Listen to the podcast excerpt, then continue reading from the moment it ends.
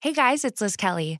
We have a new podcast launching this week exclusively on Spotify with Chris Ryan and Chuck Klosterman called Music Exists. Here's the trailer. Hello, this is Chris Ryan. I'm an editor at TheRinger.com. Hello, this is Chuck Klosterman. I'm a friend of Chris Ryan and The Ringer. And this is Music Exists, a podcast where we talk about how we think about music. Yeah, this is not a podcast where we tell you what music to listen to or we necessarily comment on what's happening in the culture right now or what you should be listening to tomorrow before your friends do. This is a podcast about thinking about music even when it's not playing. Yeah, how does music shape the world you see around you, the world you feel around you? How does it make you feel about yourself?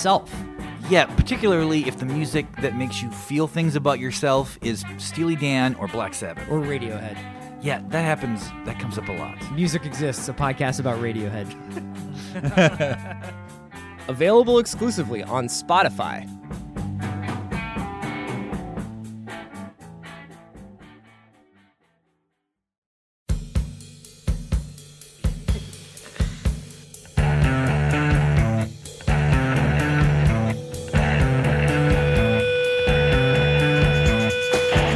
Dave Chang Show, part of the Ringer Podcast Network, presented by Majordomo Media. Thanks to Yo La Tengo, as always, for letting us use their music in the introduction. This week, we have Sweetgreen co founder Nick Jammet. Last week, we launched a bowl. It was the Kelp Bowl with uh, sweet potatoes, chicken, tomatoes, kelp, and that was the big, big uh, ingredient. And also, we got to use some of our seasoned salts with it as well. So, bunch of things were aligned with this. But I've known Nick a long time, uh, friends with his mom, who used to run one of the great New York restaurants, one of the gastronomic temples of French cuisine in New York City, La Caravelle. And the Jammet family has been someone that's been a big supporter of Momofuku from its inception. And uh, it's been cool to watch what Nick and his other co-founders have done with Sweetgreen. I mean, I can't think of another sort of fast casual, if you would even call it that, concept that's taken off as successfully as Sweetgreen over the past decade plus. So, getting the opportunity to work with Nick was amazing. We have a lot of I would say friends and former employees that work for each other and vice versa. The the Momofuku Sweetgreen family is uh, we're very closely intertwined and related. So was very excited to get to work with them. Uh, my history of Sweetgreen even goes further back. Uh, Casey Gleason, who is uh, part of their R&D team, in fact, was probably one of the first people that got me introduced to cooking. My mom was sick in college, and I took a semester off to help out. And I visited a bunch of friends in Georgetown. And uh, this was what, 95, 90, 1996. And I met Casey, and when I would crash over at their place on the weekends because we would go out, I'd always be amazed that while I was sleeping on the couch or something, this kid, Casey, would get up at four in the morning to go to work. And I was always amazed because he was so diligent. And when he would come back and he wasn't working or studying, we'd have these conversations. And he was the first person to sort of open my eyes that you could make a career out of food. And he was someone that was very smart. I think he was studying um, Middle East uh, and definitely Farsi or something like that. But Casey, who has a career as a baker and in other restaurants, was one of the first people to, again, like tell me the lifestyle and how different it was from everyone else that we knew. And I remember one day he was trying to tell me how to make croissants, and I just couldn't understand what a laminated dough was. And I had, uh, up until that time, you know, most of my knowledge was through PBS and Great Chefs of the West and stuff like that. But the idea of making a career out of cooking was not even a seed of my mind at that time. I was, what, 18, 19 years old. And Casey was the first person to plant that seed. So, in a roundabout way, he wound up working and still a part of the Sweetgreen team. It's uh, sort of come full circle. And again, to the Jammet family that's been so important to Momofuku's career, my career, getting to be part of this whole process was a lot of fun, a lot of work, and very excited about what we were able to do. Uh, the other important information for me was getting to work with kelp the fact that so much of my career in food sort of has been like allergic reaction at the things that I grew up uh, in Korean identity and such. Very important to me now, and stuff that I very much struggle with as a kid. And in so many ways, what I ate and what I was perceived to be cool or acceptable was shaped when I was growing up in the early 80s, mid 80s. And one of the things that I remember being, I wouldn't say made fun of or vilified, but sort of, yeah, I mean, what I meant was fun, not vilified, but was kelp and seaweed. And, and I remember bringing this snack, this Korean snack, which is basically fried kelp with a little salt and sugar, and it's delicious. And I remember bringing that to school one day, and everyone was like, What are you eating? You're eating like weeds. It was like roasted kids. And another time, I think, again, friends coming over, whatever. And one of the things I grew up snacking on was kim, Korean laver, the Korean version of nori. But again, while nori might be, and higher end nori might be better for uh, nigiri and sushi, to me, the thing to eat that was more delicious was Korean, the Korean version, because it's seasoned with sesame and salt, and it was always so delicious to me. And the fact that there were years where I just stopped eating this stuff. I stopped eating miyeokguk, which is the Korean soup that you eat on birthdays, and again, a very Korean dish that I love very much. These now I do, and kim and all kinds of seaweed and kelp. I don't know how many years. I just stopped eating it because I was so emotionally sort of scarred from being associated with that. And that was just on the part of identity and, and, and stuff that I had to wrestle with. And then I realized now that seaweed is acceptable in so many ways, not just in an Asian restaurant that serves seaweed salad, but the fact that you can get Korean kim, the laver, at CVS or Duane Reade, right next to the hand sanitizer. Right, kids today now eat that in school. It's cool to bring it in your lunchbox. That was so important for me to understand because it made me realize that cultural truths, particularly in regards to food, are almost always wrong. So, getting to work with the bowl when they asked me about helping them make a Sweetgreen kelp bowl with the Momofuku team and ingredients, I was overjoyed and also, you know, not to sound cliche, but we're going to have uh, David Wallace-Wells, who wrote the Un- Uninhabitable Earth again, hopefully in the next couple months or so, talk about a lot of uh, the repercussions of the environment and, and things like that. These are things that I've known about the environment. I wouldn't say I paid lip service to it, but it wasn't something that I could quite comprehend or think about in a way that was uh, meaningful or important to me. But after having Hugo born last year and the world that he's going to inherit and us being the custodians, it's something I, think a lot more about, and I'm excited to do so. And I'm not an environmental biologist. I'm not on a like a trying to preach this. But the fact of the matter is, if you can popularize kelp, if you can make it more acceptable, there are positive environmental benefits to the world to eating it. And there are plenty of new ways to eat and grow kelp. And all along the eastern seaboard, there seems to be someone opening up some kind of new kelp business and 3D farming. So it's an awesome opportunity. And I have no doubt, besides the environmental benefit and the deliciousness of kelp, it's just a matter of time before it becomes popularized and accepted in how we eat. And I've seen this in everything the one ingredient that is sort of made fun of becomes sort of a central staple to our diet. And growing up as a Korean American, eating seaweed and kelp is just something you you have in the fridge and you eat all the time. And and if uh, kimchi and parasite and all these other Korean elements of culture are becoming accepted, I have a hard time believing that kelp won't be one of it. And again, there's plenty of cultures that use kelp. I'm not just saying it's Korean. Anyway, I'm talking on and on and on. But you can get this bowl at Sweetgreen. I know this sounds like a advertorial. It's not. I just wanted to have this opportunity to have Nick on to explain why we were doing it and to just tell the story of, of someone I admire a lot and the business that he's helped build is is really remarkable.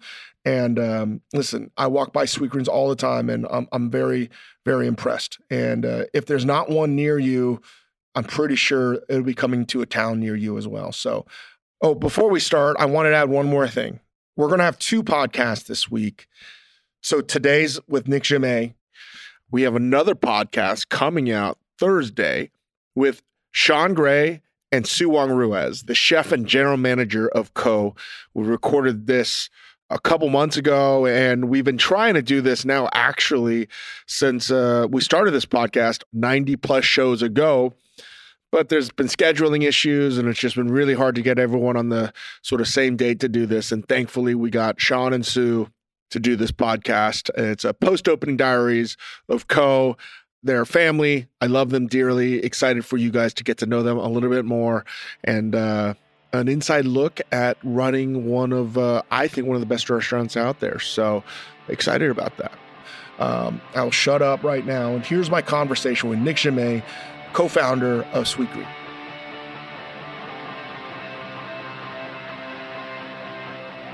So one of the things we're talking about is doing a podcast, and it's a little bit of meta because I'm talking to Nick Jammet, one of the co-founders of Sweetgreens and a close friend of mine. And I've been telling him for a while, you should be doing a, a podcast, just to talk about the growth and the philosophy of Sweetgreen and where you guys are at. A bunch of very smart, industrious entrepreneurs trying to change the fast food sort of how do you eat every day kind of thing I think people want to know more about that in the company you're building.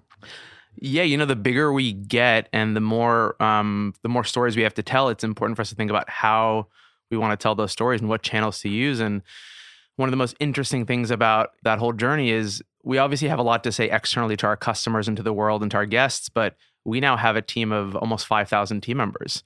And I think it's equally important to think about how we share our stories, about how we make decisions, about what we believe with them and thinking about that journey is really important. And uh, you know, me, John, and Nate think a lot about this around how do we scale this culture? How do we scale? You know, we say scale intimacy. When Sweetgreen started, it was a like any small business. You know every team member, and it's really intimate, and you have a strong culture. And then as you scale, it gets really hard to control that. And I think communication and making sure everyone you hire and everyone that works for you understands the mission and why you're doing what you're doing can help keep that culture strong. You know, one of the reasons why we did the pre-opening diaries just to begin with when we opened up Majordomo a couple years ago was simply how do we make sure the message is there for all potential new employees and this sort of culture identity that we're trying to create is as you know, it's the constitution of your company. Mm-hmm. How do you keep it alive? How do you keep it so it's not stagnant?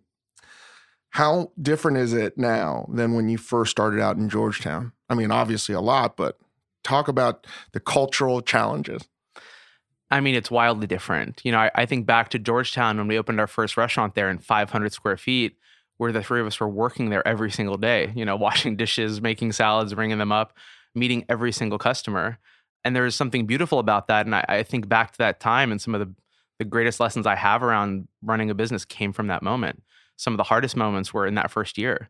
That first winter, you know, we almost didn't make it. You know, I remember in, I think December, we were making, you know, a couple hundred bucks a day in sales. No one was coming in because we had no seats and it was salads. How sad is that feeling?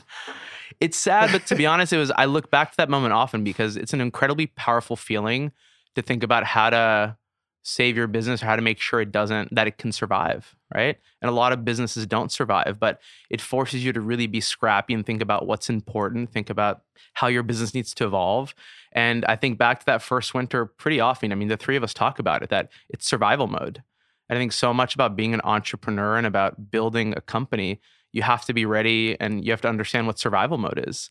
And so we learned so much that first winter. And then we came out of it stronger than ever. And then sales ramped. And then, you know, it forced us to think about, okay, next winter's coming. What are we going to do to avoid that? And our menu evolved. And we, and, you know, as we started to build our second location, we made it, made sure it was bigger with seats and made sure that we could evolve the business in a way that it would be stronger. How many years ago was that? 12 years ago. Crazy. It's really crazy. I mean, we opened a month after graduation and and you had planned this as like a senior project or something like that it wasn't a senior project funny enough i mean the three of us had taken an entrepreneurship course at georgetown at the time there was one class now there's a whole major but you know we love the idea of building something and solving a problem we had for ourselves and Sweet Sweetgreen really started because the three of us just were sick of eating the things we were eating every day whether it was in the cafeteria or the options we had in town or on campus. And we didn't understand why there wasn't an option of food that people could get really excited about and had access to that was healthy. And we looked around, and all the most exciting options, the most delicious options, the most accessible options were all the least healthy. And then we would have that afternoon slump and you'd get the sweaty palms in the afternoon and you'd you need to take a nap or have a coffee. And we just didn't want to have that feeling anymore. I mean, isn't that the definition, I think, or one of, of an entrepreneur is just to see a hole in the market and be like, I can fill this need? Exactly. And it's funny thinking back to that first location, we were probably more confident in that location than pretty much any other location we've signed because we were we were building it for ourselves. We were the customer. And we knew our friends and our girlfriends and everyone around us also wanted this. And even though we thought about what this could be beyond Georgetown or beyond DC, it was very clear to us that this would work in Georgetown because we were the customer. Your co-founders didn't have restaurant experience or know of it. If you don't know of the Jammet family, they're uh, very important, I think, to the New York City landscape of dining. And your parents ran La Caravelle, one of the true French icons. And your mom's been a great supporter of my career and our, our businesses. And did you think you were ever going to be in the food business? Right? Because I can't imagine my son being like, yeah, dad, I want to get into this you know, my parents never pushed me into the food business, and uh, originally my family was in, you know, my grandparents and beyond were in broader hospitality like hotels. I thought there was a chance I would end up there, but you know, seeing what my parents did, the way they worked in the restaurant industry, it was mom and pop, old school. They were there every single day, open to close. There wasn't a customer that walked into La Caravelle that wasn't greeted by my dad, and so that's a tough life. That's really hard, and I don't think they ever pushed that on me. But at the same time, I learned, and you know, this was true for John and Nate also. The three of us, uh, all of our parents and families are immigrants and came to the US and built something and worked their butts off for it. And so we all had that similar experience and similar values, I think. And that, that was one of the first things we bonded around. Was we know that if you wanted to build something and create something that it took really hard work. When you guys were thinking about the concept of making customized salads or just for someone that doesn't know if there's not a Sweetgreen in the area for themselves yet, as a listener, what separates Sweetgreen now versus other places that sell salads, which are a lot? Yeah, you know, in the beginning, it was about creating a place where you could get healthy options and uh, customizable options and making sure it's really accessible.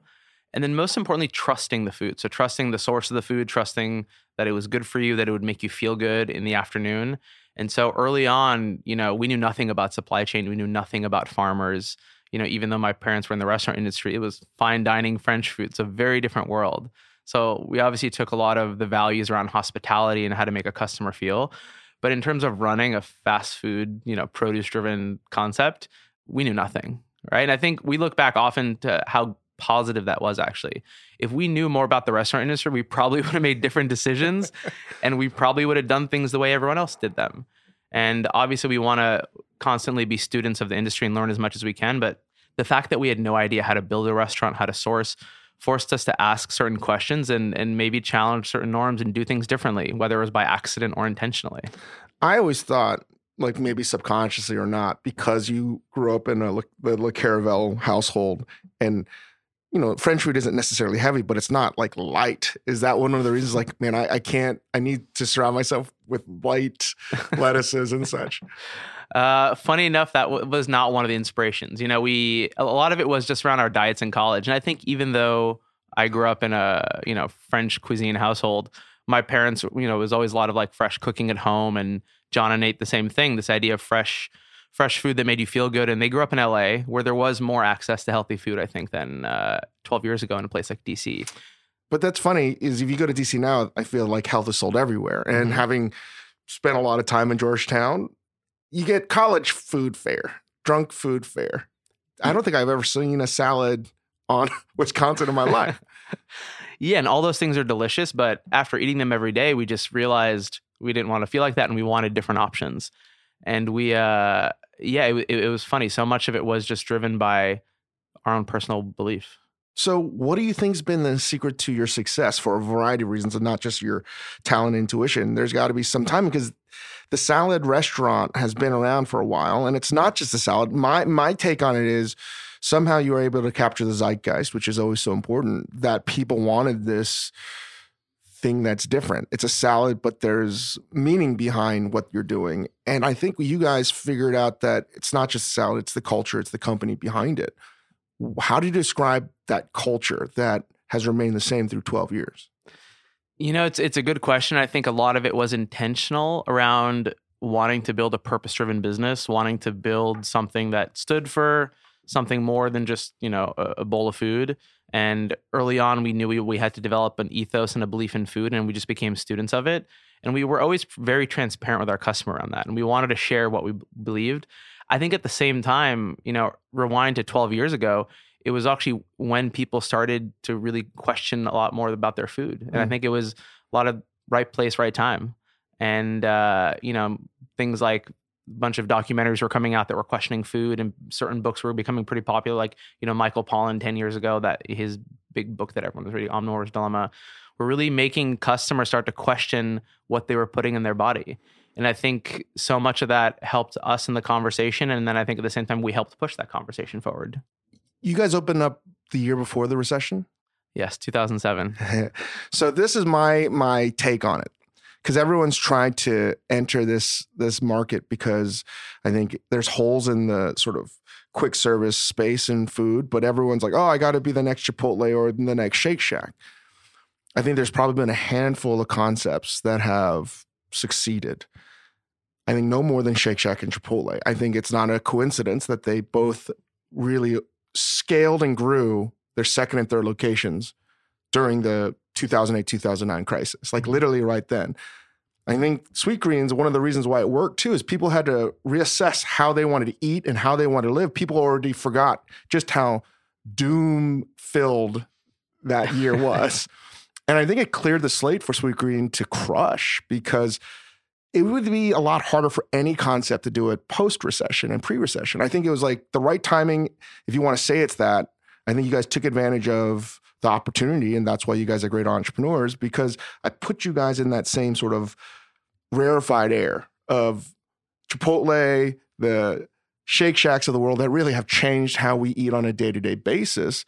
And that was the silver lining through some pretty terrible times. But I think people forget about that. Like you guys were created in inception before the worst recession of our lives.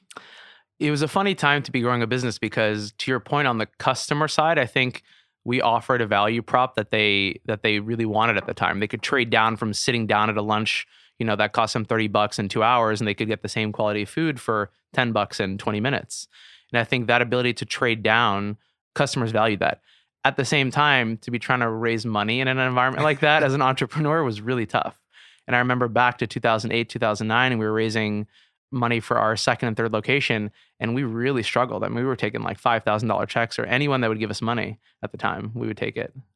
Did you ever ask me back then? I would have given you money. I don't think we were friends in 2008. I think you were only friends with my mom back then. this is true. Um, yeah, it's really insane the footprint that you guys have with guests it's one of these cultural things where it's part of people's daily routine. It's sweetgreen is their one highlight of their day. How the hell does that happen? I mean, I look at that and I'm just like, what and how? Because it has this allegiance that it's almost like SoulCycle-ish to people in a way. Like people are like, this is what I fucking do. Did you guys, how did you guys feed that? Because I think everyone would kill to have what you guys have done. Yeah, I mean, makes me really happy to hear you say that because that, that is the relationship with the customer we're trying to build. And I think so much of it, I hope, starts with the quality of the product. And, you know, I think customers trust that whether it's because of how we list all the farms in every restaurant, that there's a trust in where we get our products from. And so much of the Sweetgreen experience over the past few years has been rooted not only in the quality of the product and sharing that with the customer, but it's also been about trying to remove as much friction from the experience as possible and just making it more convenient to get. And I think one of the problems when we started Sweetgreen that we wanted to solve was it was just really hard to find healthy food, let alone find healthy food that tasted good and made you feel good. But it was just really hard to find. Um, why? So, why? Why is that? What was the reason for that?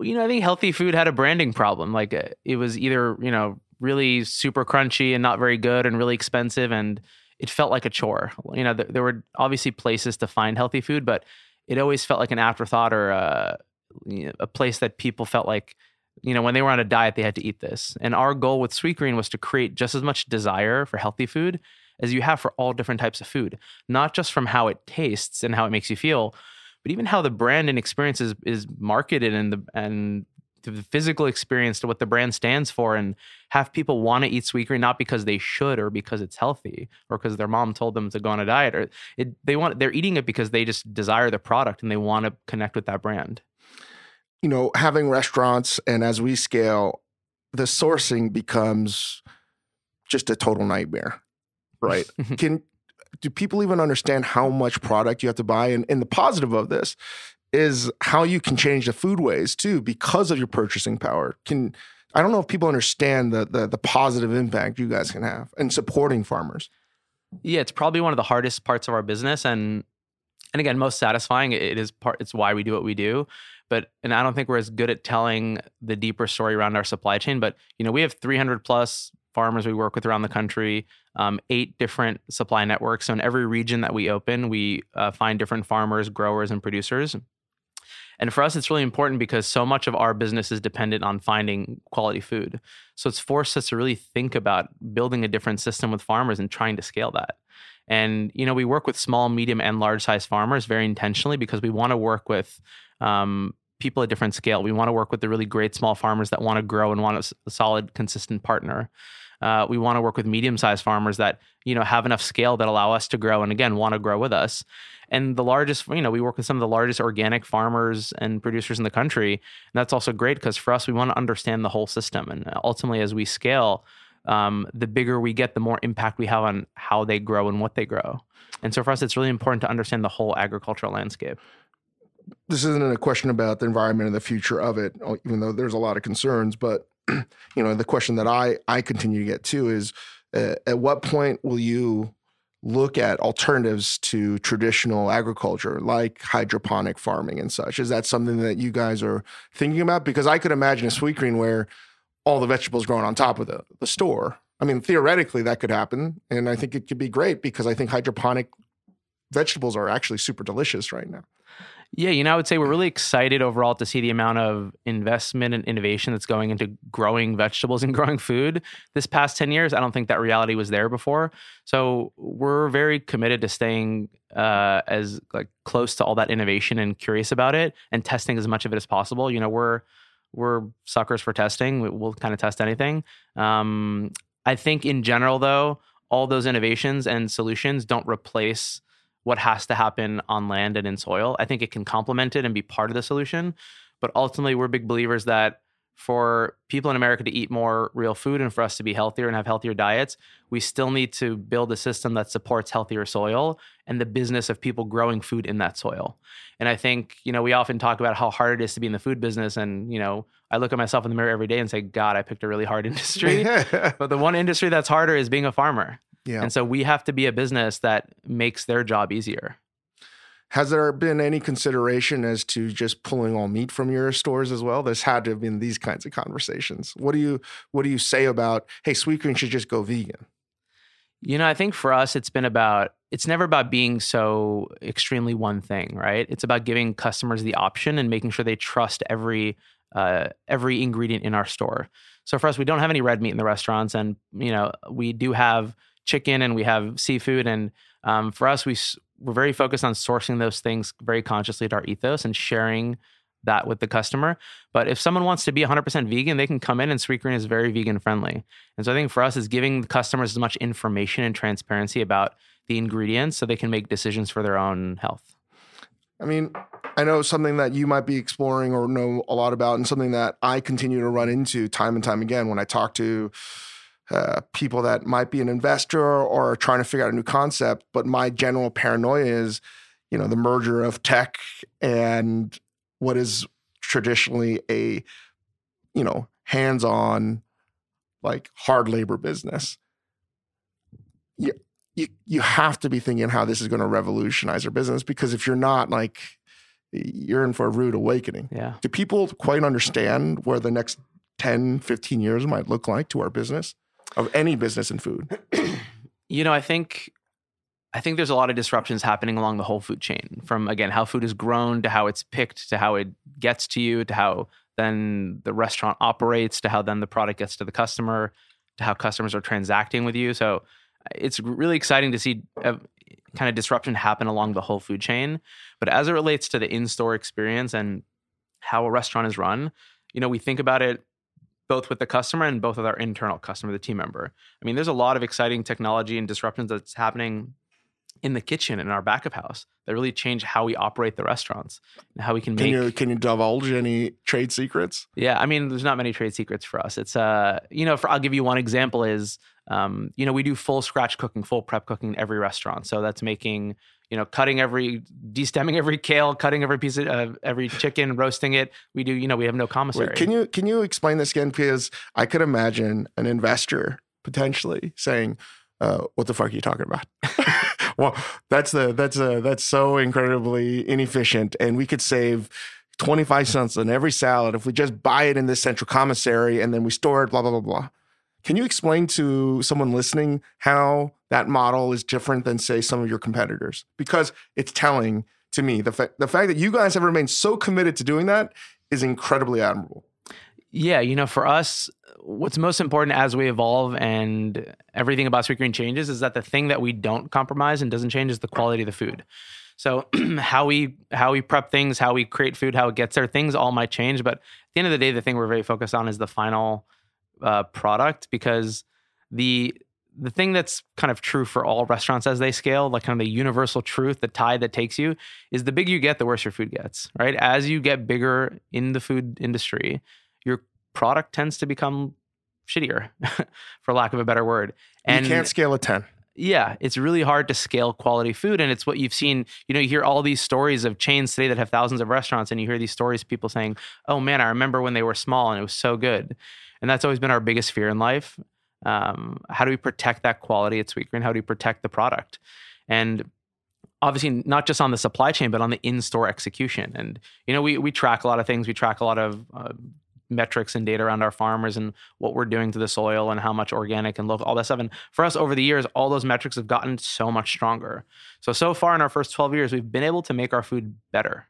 And so that's a commitment we're making. How we do that at a thousand restaurants, we don't know yet. We're going to figure that out. You know, we have ideas and we have um, parts of it that we do know. But part of the challenge here is no one's ever scaled a business that uh, cooks food the way we do, or that sources food the way we do, or that talks about healthy food the way we do. And so there's no roadmap, there's no game plans, or some of this is to be figured out, and some of this, you know, we have some of the answers, but it's uh. But I think you actually have the answer, and it's something that we try to do because you know, like everyone's like, just make the same momofuku, and I'm like, well, fuck, like I'm always dr- fearful of. making it worse, right? Mm-hmm. And my goal is the same as your goal. How do we scale something that is inefficient? And so I just stroke, we got to scale inefficiency. And I think maybe what you're saying is that is the paradox is you're scaling inefficiency as well because you are literally making food from scratch. No, you know, if someone's looking about how to make your food more efficient and your logistics more efficient, you just commissary this.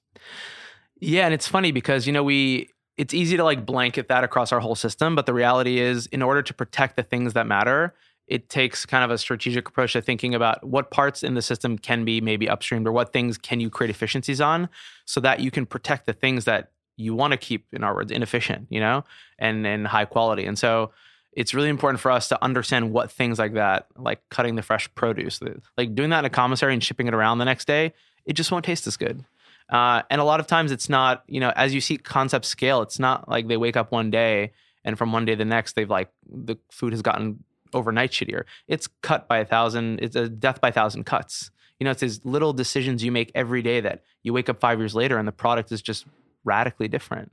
And so for us, we wake up every day trying to say, how can we make it 1% better? Are you surprised at how many people use their phone to order food? We are incredibly surprised. I mean, today, over 50% of our transactions wow. company wide are digital. So for us, we, have built a pretty exciting relationship with our customer on our platforms, and it allows us to just create a better experience for them. And and again, most importantly, you know, of the the app, our Sweetgreen app, and then all the different channels we've built, like Outpost and Native Delivery. Even though it, it you know it's great for our business, it also just it makes it removes friction for our customers, right? right? If they don't want to get it from their desk or they don't want to you know wait in a line, it just makes getting our product, healthier food, just easier for them. And ultimately, that's the goal. Um, having waited in line, I, I've learned that it's become like a like a water cooler talk for office employees. It's like a natural way for them to talk about their day and, and their grievances. It's pretty funny.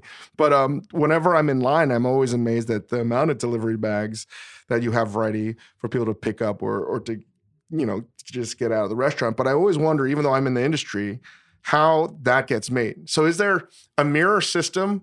Like a, a line, so uh, to go order happens, you get it in. Does someone actually walk down the line and make the salads, or is it all in front of them? No, so um, is actually something we started building in about six years ago. It's at restaurant number 20. Actually, Sweetgreen Nomad was right on that time when we opened New York. We realized, and this is probably one of the best things we did in our company history. We realized that we these new channels were going to come. We didn't know how big they were going to be, but that they couldn't just be executed on the front line because then it would disrupt the whole you know customer that walks in. So we started building production lines in the kitchen, separate separate production lines. So it doesn't look anything like the front. No, a little bit. Uh, more condensed, Okay. more efficient. Um, and so we started building those in, and thank God we did because for the past six years, it's been the biggest driver of our growth. It's allowed us to really, uh, for our customers to order online more and pick up, and for channels like delivery and outpost. But um, it's funny when you hear even Chipotle this last two years, their biggest, their big innovation has been doing that, installing the lines in the back of house and then the pickup shelves in the front of house. And the reason we're su- very happy that we somehow figured out to do that is that there's nothing harder than retrofitting restaurants. Yeah. Especially when you're Chipotle and you have 2,000 or 3,000 of them. And so the more flexible you can make your restaurants and the more you can build for future capacity uh, is something we luckily enough thought about a couple of years ago. And it's unlocked a bunch of our growth. So, I mean, today in some of our restaurants, there's up to four or five lines in the back. I, I don't even understand. Again, getting a glimpse of the logistics involved, I have no idea how you guys do it because it is like a mad sprint for people coming from the back with bags. I'm like, how are they? How are they getting this organized? It's total like what seems like chaos. That's what I have to admire. Is I don't know how the hell you guys do that because I don't. It's it's awe inspiring, truly, because that's frightening stuff. Thank you. It's To organize. It's frightening for us at moments too, and you know because funny enough, you think about it, we build these restaurants, right? They take a certain amount of time to find the real estate, a certain amount of money to build them, and then all of a sudden you rewind and you know your business has changed, but you've built this restaurant, you know, designed it two years ago. So so much for us has been about trying to adapt the physical experience of our restaurants to the new channels. And it's tough because, you know, the business changes so quickly. So, you know, in some of these restaurants you're saying where people are running with bags, it's because the restaurant wasn't built for that. And so now it's, you know, we spend so much time thinking about our new restaurants and how to build them for this these new channels, the new experience. And, you know, there's a lot of obviously chatter around like, is retail dead or do you even need a restaurant? Could you just do a delivery kitchen? And for us, the the you know, the broader belief is that I don't think restaurants are going away, especially in fast casual. I think what the the experience you build needs to needs to evolve and how many you might build or where they are or what the experience is will evolve and change but you know we think that having physical locations where customers can come in and interact with the brand and learn who you are and taste your food and interact with the human is really important do you feel like you're ever going to get a, or I know what the answer is, but you'll never get to a place where like, ah, we did it. We know what the right storefront is. You know, I think we and you always hope to get there, but you never actually get there, and it, it's a good thing. Again, it's always it means things are changing and you're evolving, and I think back to that point of adaptability for us, it's who knows what the sweetgreen of the future is going to look like in five or six years, but we are going to constantly be poking that and testing different parts of it, and we're going to get a lot of we're going to get it wrong a lot of times, and we're going to get some parts right, and we'll double down on those. But you know, we're big believers in embracing failure, and I think you can't. We learned very early on you can't be afraid to fail because if if you never fail, you're not trying hard enough. You're not trying, uh, not pushing yourself hard enough. Um, you know, we had David Wallace-Wells who wrote The Uninhabitable Earth, a, a great, scary book about the environment. And, you know, everyone in this industry cares about the environment, at least they say so. And I, I think a lot of it was lip service. It was for me until I, I was blessed to have a son. And now I'm thinking about the future more than ever before. And I was told that was going to happen. I'm glad that it happened. I don't have a lot of the answers. I get a lot of emails and letters from people after that podcast saying, "When are you going to talk more about the environment?" And do you worry about the the the the, the imprint we're leaving because we keep on opening up restaurants that sell more beef and such? And I don't have an answer. I don't. All right. Uh, I don't know how positive restaurants are for the environment or not, and I have to weigh what I can do with our employees and the way if we can be more successful in having the impact you guys have had in changing the food ways and how people order, that's the long term goal is changing it from the inside slowly but surely. But I can't tell you it's fast enough and I don't have the answers. I can only say, hey, it's it's hard. It's something that's on our minds constantly is about what is actually best long term, right? Mm-hmm. Um, how do you guys weigh with that too? Because at the core of what Sweetgreen is is about the environment and sustainability. But what happens when it becomes so large? And I don't think you can have an answer, but people are asking me. I can only imagine what they're asking you. Yeah, you know, it's probably you know the biggest conversation we're having, uh, especially in the last couple of years, because so many parts of our business, you know, have an effect on the climate. From how we're sourcing food to what we're serving, to food waste, to packaging, uh, to distribution. And so I think inherently parts of our business naturally lend themselves to being more climate positive. But there's so many parts of our business that we need to focus on and that we can do a better job at. And so we're it's kind of become one of the biggest focuses for us, to be honest. And I think for us, one of the beliefs has always been how do we tell great stories about some of these ingredients and how do we put a lot of the power and the information in the consumer's hands and lead them in that direction. And so, so much of it has been about understanding, you know, there's a lot of information out there these days, and a lot of customers don't know what to think. And so they what we found is if customers can understand the small ways every day that they can actually show up and, you know, make a change and, and how their behavior can affect the greater picture, then that's always a really positive thing. Which leads into the next thing that we I wanted to talk to you about was a few years back, uh, we wrote an article in Lucky Peach. I believe, oh my God, the aqua farmer was Bren Smith, and he was an oyster farmer. I think he's still doing oysters, and he was mm-hmm. doing 3D farming and um, uh, we later went there in um, uh, off the coast of uh, New Haven in Connecticut. That's where a lot of his his aqua farm is. Uh, we took the whole MAD team there: Kozlov, Redzepi, um, a bunch of these chefs from Europe, just to see kelp farming. Mm-hmm. Because once I learned, I was like, "Hey, I eat seaweed a lot and kelp a lot. It has been in my diet, and growing up." You know, the the nori kim packs, the Korean packs of seaweed that I was made fun of so much as a kid are now what kids want to eat. So I was like, wait, if I ask people today if people want to eat kelp, people are going to say, not a fucking chance. No way. But I was like, you sort of are. You don't even realize it. And then when you go down the rabbit hole, you realize, oh man, it's packed with protein. And it really is good for the environment for a, a variety of reasons. Mm-hmm. This is going to be the first wave of what I believe will be more kelp products as as a source of protein, as a source of something that is like a, a symbolic thing of hey, we want the environment to be better, and it can also be aligned with delicious. You call me a few months back saying, hey, Dave, I got an idea.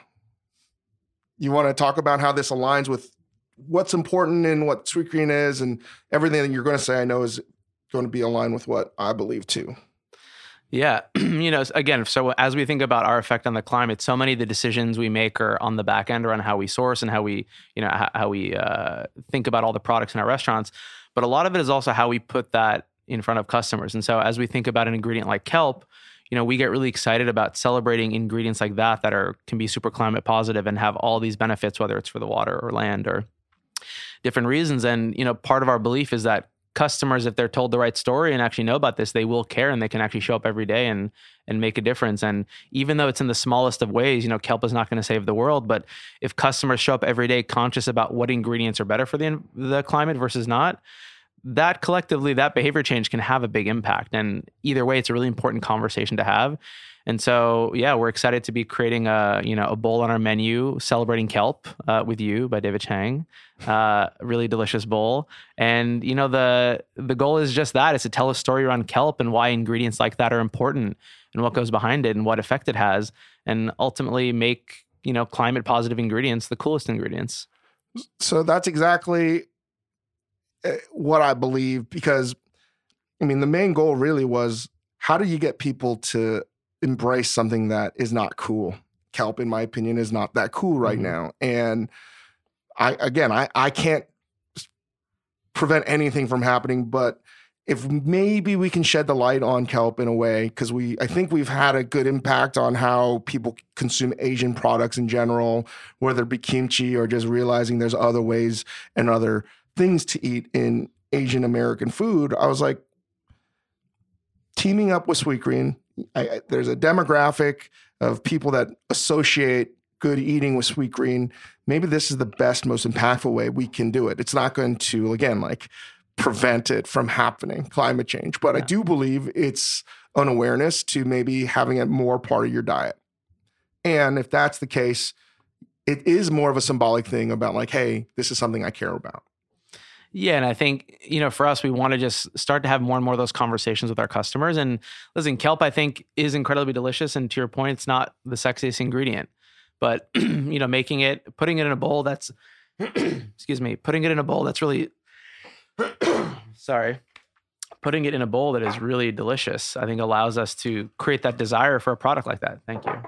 And guys, like there's a lot of work that goes into all the dishes that it's Sweetgreen. I, I was um, I knew it, but it's one thing to actually be able to put a bowl, which is super cool, um, for everyone to taste across all the Sweetgreens, but to see like it is a pretty rigorous process. How many how many like recipes are developed every day, you think? Are they just screwing around? Um, in the lab, I mean, at any given time, they're working on, I would say, you know, 10 or 12 things. And a lot of those things don't ever make it in front of the customer. But a lot of it starts with our supply chain team. You know, so much of our culinary innovation starts in the field. So we have a team of folks that are in the field talking to farmers, understanding what they're growing, what they wish someone would buy from them. I mean, right now, actually, the best selling bowl on our menu is a miso roasted veg bowl that has parsnips, sunchokes, and carrots. And we started buying sunchokes and parsnips from our farmers because so many of them said, Man, I have all these sunchokes in the field, but no one wants to buy them, or like, you know, parsnips aren't really popular. We said, You know what? If they're good for you, we'll buy them, we'll make them cool, and we'll make them delicious. And, you know, I don't think we ever heard from one customer beforehand, like, I wish you sold sunchokes. So it wasn't like something we knew we'd sell. But lo and behold, it's the best selling bowl on our menu, and it's something that supports our farmers in a cool way. And, you know, stories like that get us really excited because it's not it's less about looking at data or listening to your customer because I think it's we've always believed in a balance of listening to the customer and leading them. And I would say serving sunchokes on our menu is definitely not something we ever got any requests for. And that was what was amazing working on this project because coming up with what, a flavor that would balance like hey we really want to work with sweet potatoes i know it's something that you guys have worked well with in the past but i was like hey can we use uh, Thao Farms and Kong, I believe, is one of the great farmers in California. Agreed. And he makes just delicious vegetables. Um, and we particularly love his sweet potatoes. And the fact that you were able to secure that, I was blown away. Yeah. It meant so much to me. Yeah. Kong is one of our favorite farmers. And we've been trying to work with him for a while. And finally, we're able to, you know, spend, I think, the past six months really uh, working with him to figure out how at scale he could really grow and then transport some of these things for us. And uh, it's worked. And now we're sourcing his ingredients. And um, again, really excited to be working with someone that just creates the best products. I mean, in Majordomo, which I mean, I'm incredibly proud of in LA, I, I, feel, again, particularly proud of the ingredients we get. Um, I think they're as, as good as we could possibly get in America and we're a very expensive restaurant. And the fact that Sweetgreens is getting the same vegetables is mind blowing to me because that's not easy to source and it's not cheap.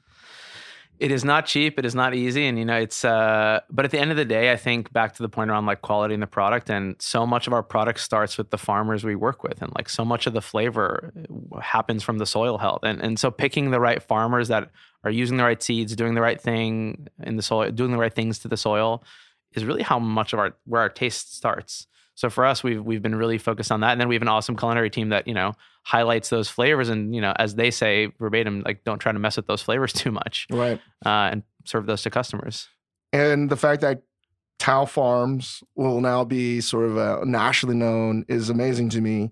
And again, putting a spotlight on one of the best in the business in Kong. And then I'm like, well, there's no way this doesn't happen with kelp in general. Mm-hmm. And whether it's a specific form or not, the fact that if you raise awareness, people are going to be like, hey, maybe a third of my bowl will be kelp now. Yeah. Which is very filling and, and tasty once it's properly cooked. Exactly. And I think, you know, listen, maybe customers may come in and this may not work. No one may want to buy the kelp, but I think at a minimum, it'll start a conversation. I'm pretty confident with the bowl that we created that it'll be a big hit and people will be really excited about kelp and th- be thinking about it differently, and more importantly, be thinking about those kind of ingredients differently.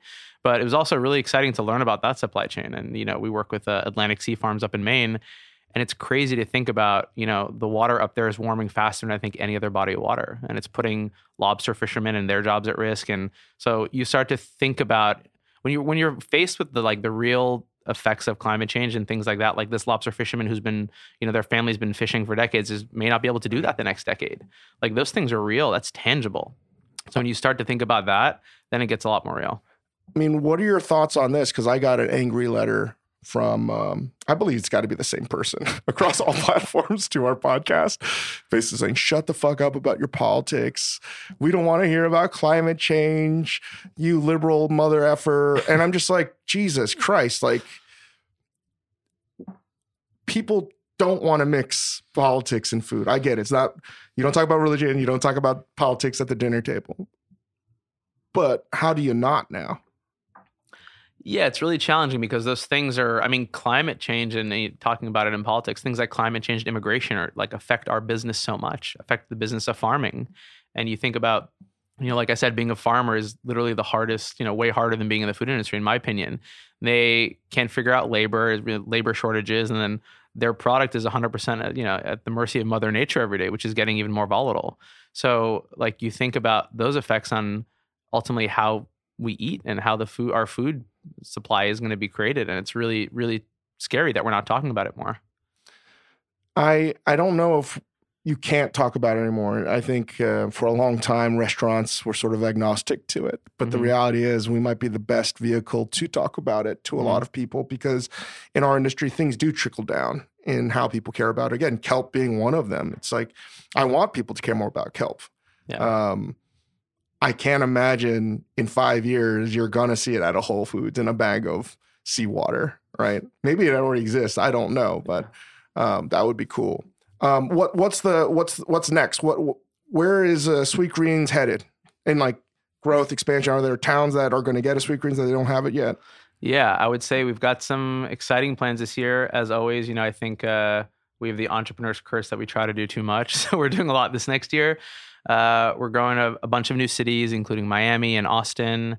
Uh, really excited about that. Uh, we're really the biggest thing we're focusing on is this, and it's related to like the delivery conversation before, but is this new form of uh, a new channel for us called Outpost.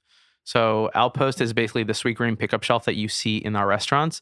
And we this is proprietary. You guys created this, right? we created this. We created the technology and the experience and launched it about a year and a half ago. Um, and we take that pickup shelf and put it in office buildings, in lobbies, in residential buildings, pretty much anywhere else. You know, you could put a shelf. It almost becomes like a decentralized pickup experience. Um, and what happens is, if you're working in that office building, you can order your specific bowl to that shelf, and we deliver it for free. So if you order by the cutoff time, which is you know 11 or 12, it comes within an hour. So it's kind of like you know personalized large batch catering, but you can pay on your own app and order your own thing.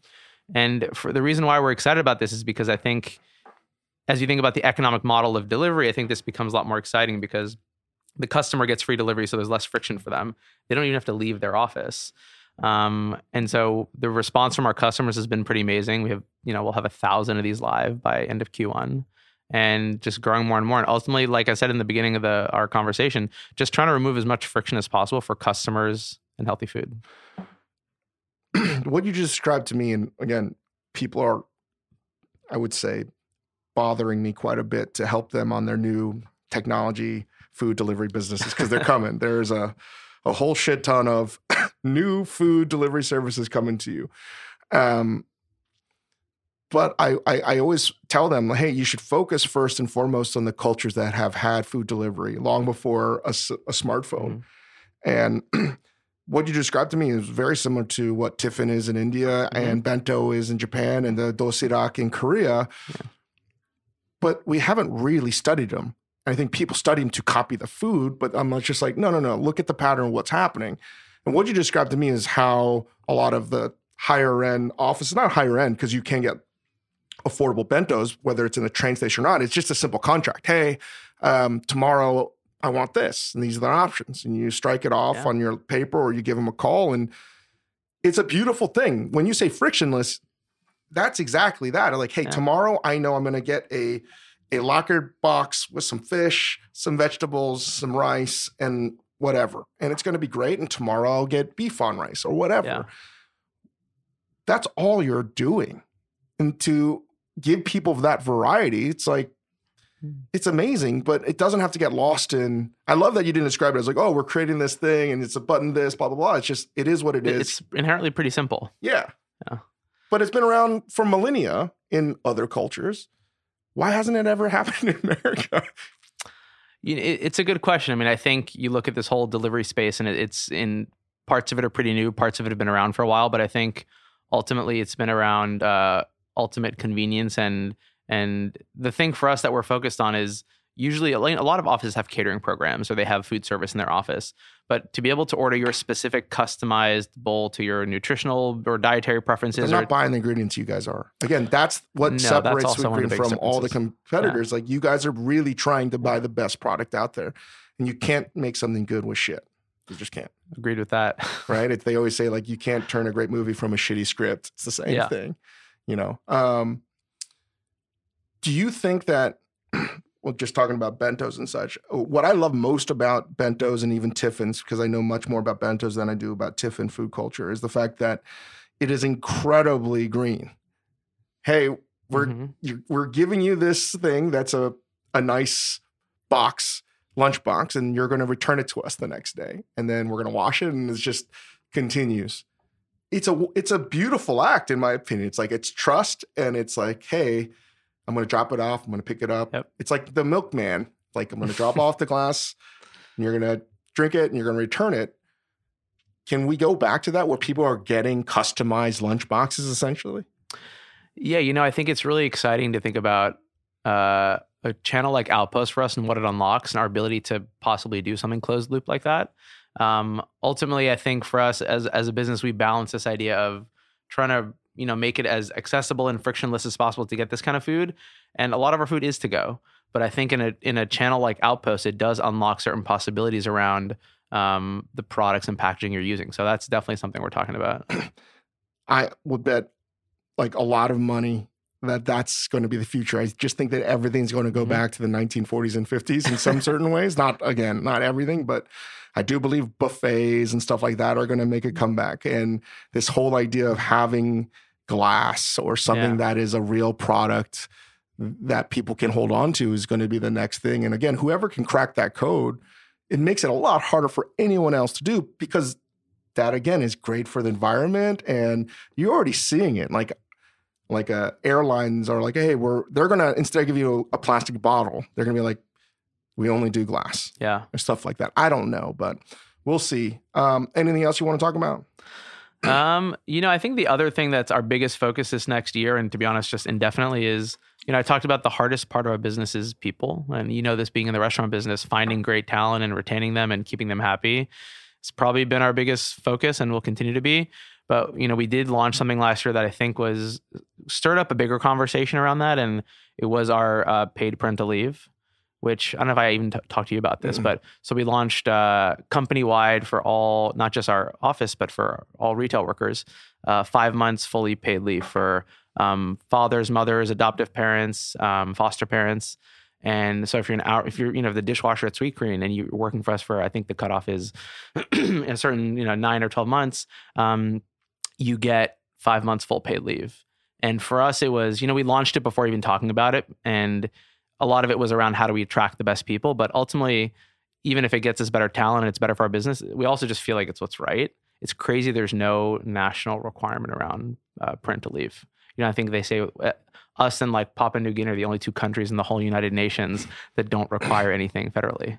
And so it's pretty wild. You think about some of our team members and how hard their life is, and they're sometimes living week to week. And when they have a baby, it's like it completely disrupts their life. So how do we support that? So it's that's probably been one of the proudest things we've done. And so hopefully it continues to get us more and more talent. But I think in general, it's just a more important conversation to have around how do we continue to support team members and retail workers and, and food service workers, and how do how do we make their experience uh, even more positive?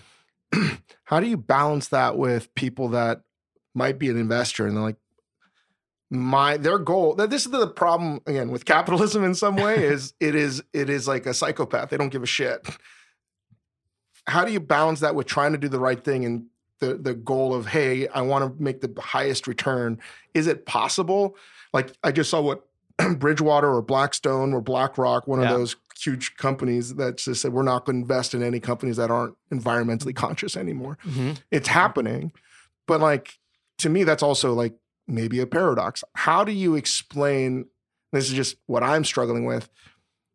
Doing the right thing in your company versus what someone wants as a return, because that's something you have as well. A lot of people get to this problem; they don't understand it. Is you take money in, Yeah. people want it back. Yeah, you know, you raise money from other people, and it, it's. I mean, for us, we've been very fortunate to raise raise money from people that believe in this kind of stuff and understand that a it's our values, it's what we believe in, but it's also when you look at something like parental leave, you don't we don't see it as purely a cost. We see it as more of an investment, right? Investment, not just in like again, we think it's just the right thing to do for people, but it's also good for our business Yes. if we can if my tenure and retention can improve like my business will be more profitable so for me and there's ways to show that with data but aside from all that data we also just believe it's the right thing to do and i guess it's more of this conscious capitalism mindset that you can make certain investments that maybe in the first year or in the short term aren't as profitable but in the long run actually create a lot more value for everyone at the table Amen. And and I think that's something that you guys have done as a benchmark for everyone in this business and not just the food business. But you know, I always say like, hey, I, I am tired of going to Google, visiting the campus, and being like, wow, they have fucking everything. Mm. I don't know if a food business will ever get to that power, but you know, hopefully you guys do, or maybe we do, or anyone. I I, I change has to happen. So it's amazing to see a leader like Sweetgreen making these things happen because um, I, I personally believe you can run your business in a morally like positive way and be profitable. So I I have no other things other to say. Like a lot of people may not agree with that. yeah hey, that's what we're trying to do Um I forgot one more thing I want to talk to Nick about. And this is this is where you can learn anything if you just keep your eyes open. Um and I was in Sweetgreens a couple years ago, and I was looking at them prep tomatoes, cherry tomatoes, and I, my mind was like, "Oh my god, this is fucking genius!" It was one of the smartest things I've ever seen. And I saw, you know, that those li- liter, couple liter sort of square lids, the green tops or blue tops, doesn't matter. They had put, you know, as many cherry tomatoes on one side of the lid, and they put another cherry, to- another equal size lid on top of the cherry tomatoes, and then they just sliced st- straight through. yeah Again, I was like, "Fuck." I had never seen that in my life. It's the best way I've ever seen cutting any kind of cherry tomato, and it happened at Sweetgreen. What's the story behind that? Yeah, we do that with grapes as well. um, but uh, you know, that was a hack that came from our team members. Someone in the restaurant early on, I think it was in DC, you know, who had to cut a huge full full bin of tomatoes every day. They said they just figured out a hack to do it quicker. Is that the industry way now for Sweetgreen? Uh, every store does that now. Yeah, it's it's become our standard that we train. It's so, So- it's hilarious. But it's a good note because sometimes the best ideas are the ones that come from the field. So you always have to be watching and listening. And uh, some of the best ideas are the ones that come from our team members. They're closest to the food. Hey, I, I- imagine that's exactly what happened. And someone was like, fuck this. This is the worst. I can't imagine doing this anymore. There's got to be a faster way. And I was like, shit, having cut a lot of cherry tomatoes, I was like blown away. It was one of those things like, God, I'm so stupid. Of course, that's the answer. Yeah. So that's my favorite sweetgreen story is how they cut cherry tomatoes and then grapes. All right, done.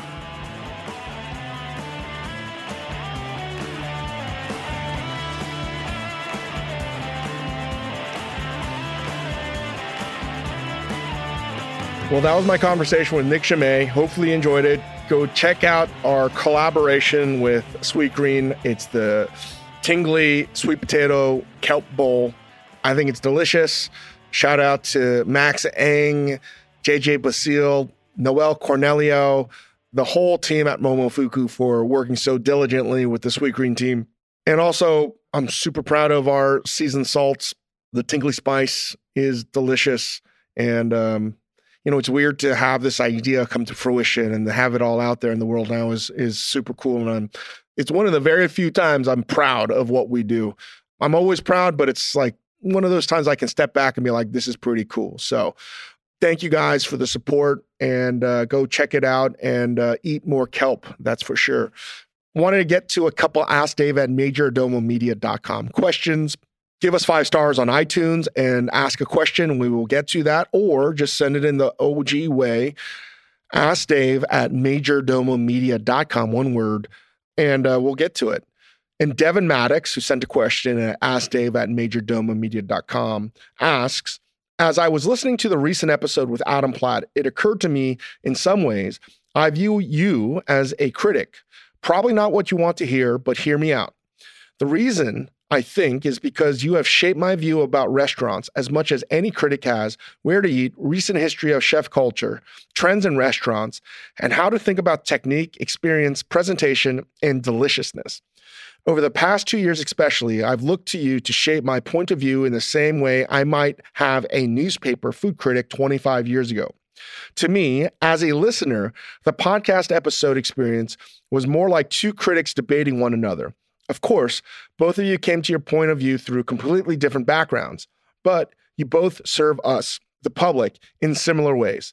I'd love to know if this is something that you've thought much more about as a magazine publisher, podcaster, social media poster, as well as the chef. Well, thank you, Devin. I'm honored.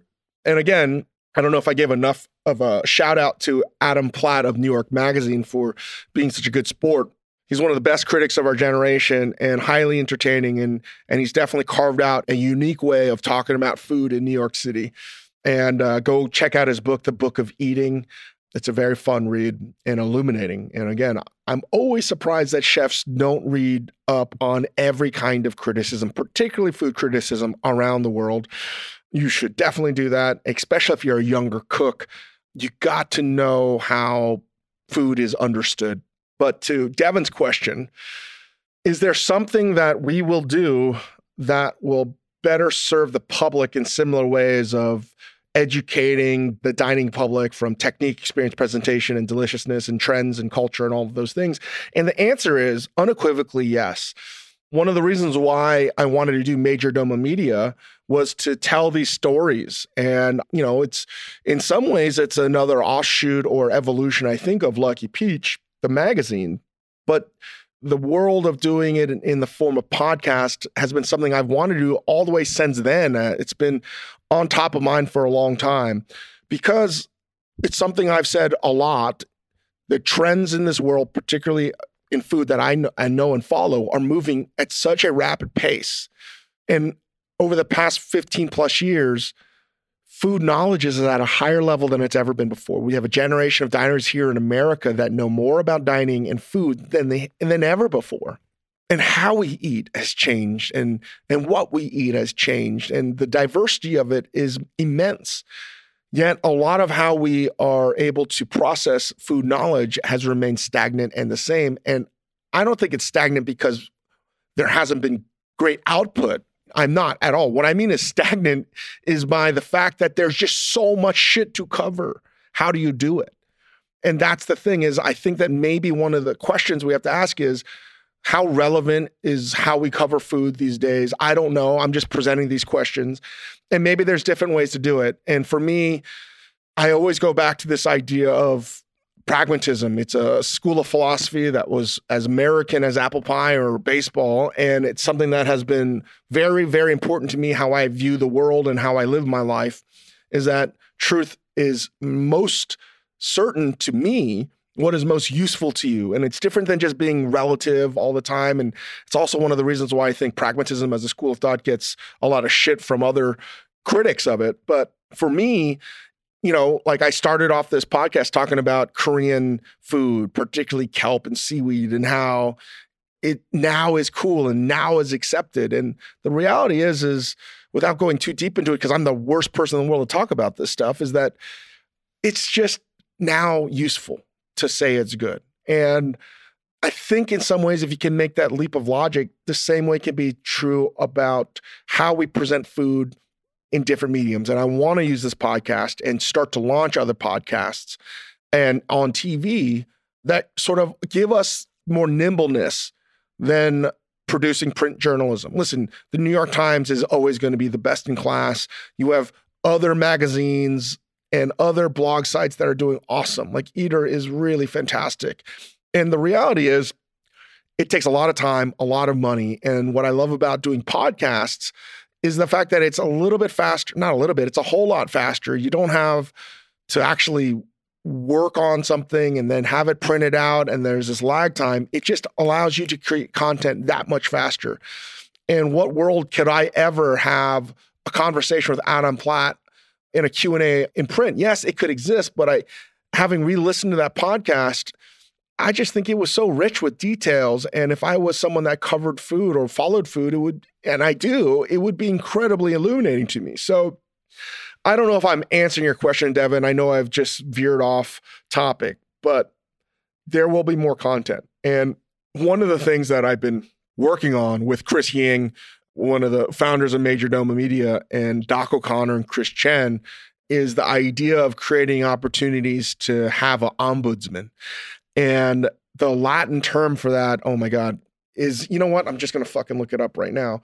Um, it is by definition an official who is charged with representing the interest of the public by investigating and addressing complaints of maladministration or violation of rights.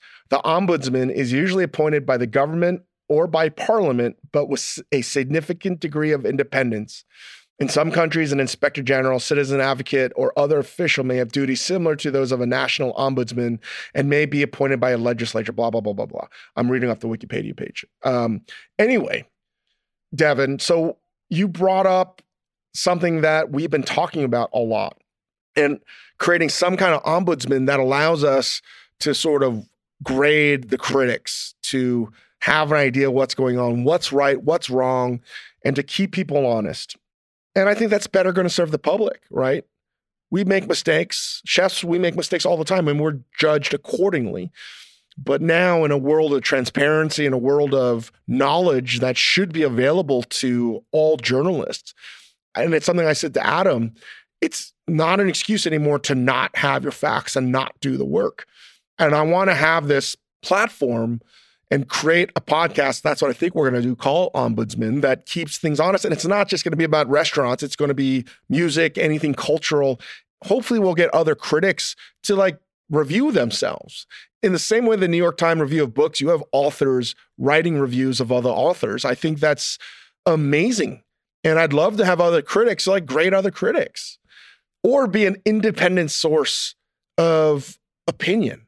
That would be fantastic. And I think in a cool way to do it as a podcast.